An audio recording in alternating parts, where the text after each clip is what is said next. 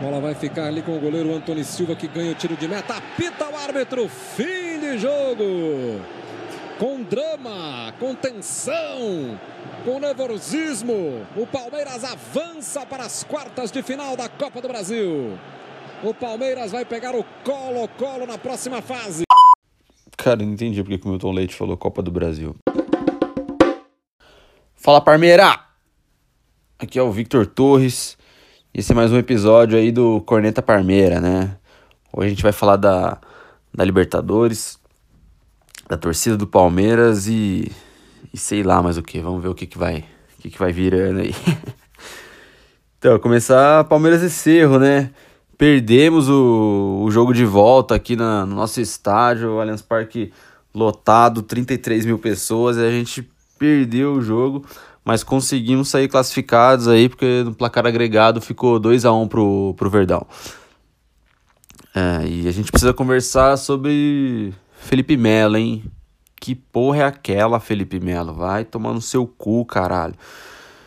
Porque é o seguinte, cara, como que o cara ele é expulso aos 3 minutos de jogo? Eu não sei o que, que ele pensou. Será que ele achou que aquela entrada violenta que ele deu lá, o juiz ia falar assim: ah, calma aí, tá no começo do jogo ainda, não vou expulsar esse cara não. Porra, mano. Deu na canela do maluco lá. O maluco. Puta merda, mano. Isso é louco. Então, assim, uh, Felipe Melo é um cara. Eu acho ele muito bom jogador, muito bom mesmo.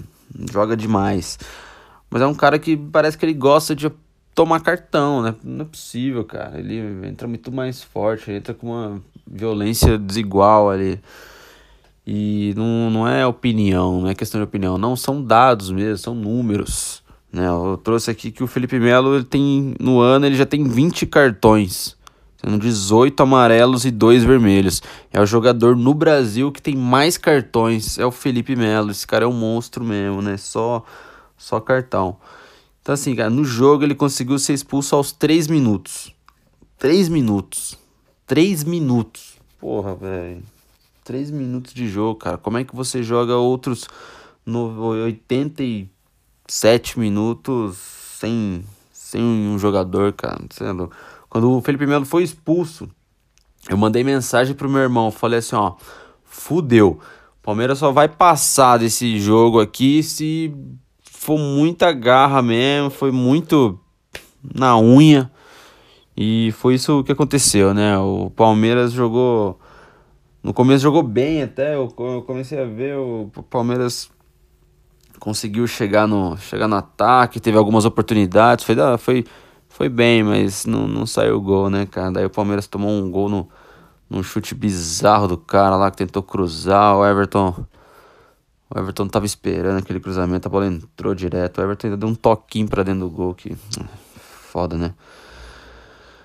Mas é, foi, foi sensacional e, cara, o papel da torcida ali foi algo absurdo mesmo, que a torcida fez, 33 mil pagantes, acho que foram 33 mil. Né? Os 33 mil que estavam no estádio empurraram o Palmeiras, eu, eu não... Eu, o único sei lá, para mim o ponto positivo desse jogo, além da união do grupo do Palmeiras, foi a torcida, que a torcida empurrou o jogo. Para mim a torcida classificou o Palmeiras ali, porque nos 90 minutos ali, foram muito mais que 90 minutos, mas empurrou demais. A torcida do Palmeiras tá de parabéns. Foi foda mesmo. Vocês são zica, hein, galera? Vai tomando cu. E eu vou até colocar aí um, um áudio aí do, do dos jornalistas aí da Jovem Pan que comentam como a torcida do Palmeiras se portou nesse jogo. Um último registro, lembrando um pouco o Nilson César, ontem eu confesso que fiquei arrepiado com a né? torcida do Palmeiras. O que eles fizeram foi um negócio absurdo, sensacional. Ganharam o jogo pro Palmeiras ontem. Foi dramático, Vanderlei, meus amigos na, da Jovem Pan. A torcida do Palmeiras deu um show de amor, de paixão, de apoio à equipe durante os cento e não sei quantos minutos. Impressionou mesmo, o Zé Manuel ele falou e eu concordo plenamente, a postura da torcida durante o jogo, apoiou do início ao fim. No fim das contas, é um, um lance que poderia ter prejudicado toda uma temporada, todo um planejamento, pode ter fortalecido o elenco. E eu acho isso mesmo, porque deu para ver uma integração muito grande entre os jogadores e a torcida. Né? A torcida teve um papel fundamental, alguns jogadores falaram na zona mista e eu concordo, a torcida valeu. A gente perdeu o Felipe Melo, mas a gente ganhou dois, três jogadores que foram a torcida. André, o Dudu. O Dudu falou isso, né? Não, não, não. Tô dizendo Ah, o que o não, Dudu. ah, sim. A gana, a raça. O Dudu no fim do jogo, Vanderlei, quando, quando a partida tava ali faltando cinco minutos pra acabar, ele foi um gigante. Ele roubou a bola ali, ele segurava a bola no campo de ataque, ele sofria falta. É, foi fundamental, né? Esse tipo de jogador, o Dudu, ele aparece nesses momentos, né? Às vezes ele recebe algumas críticas, mas ele é fundamental, Vanderlei. Então, eu acho isso, assim, o Palmeiras levou um susto, provavelmente aprendeu com esse susto e eu acredito que vai se fortalecer daqui pra frente. É, então, vocês escutaram aí os jornalistas Rafael Tebas, José Manuel de Barros e o André Ranieri da Jovem Pan, que exaltaram também a torcida do Palmeiras, né, que foi muito, muito legal. Falaram do Dudu também, cara, o Dudu foi um monstro no final do jogo, velho. O jogo inteiro ele, ele só cumpriu papel tático ali, né, ajudou na marcação, não ficou com a bola no pé.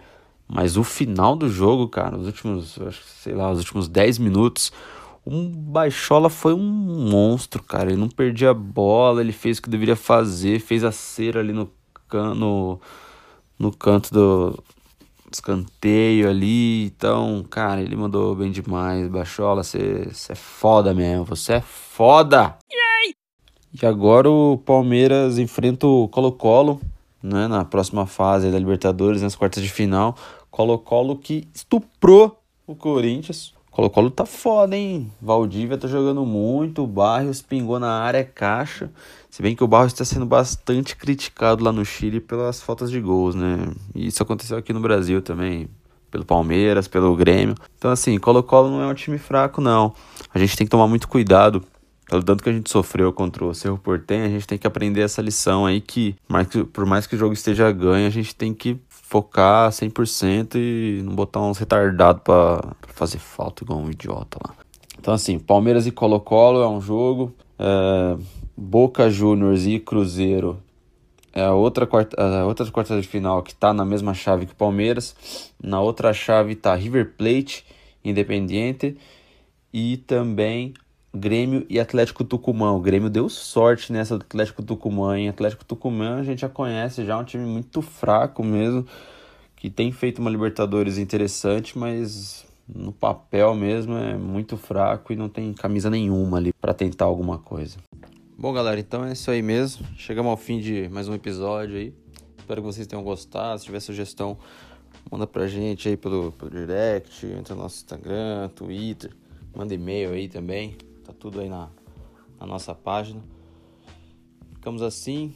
Essa semana ainda tem jogo do Brasileirão, Palmeiras e Atlético. Espero que saia tudo, tudo certo. A gente fique na briga aí pelo título do Campeonato Brasileiro. Beleza? Falou, tô indo pro trabalho agora. Abraço!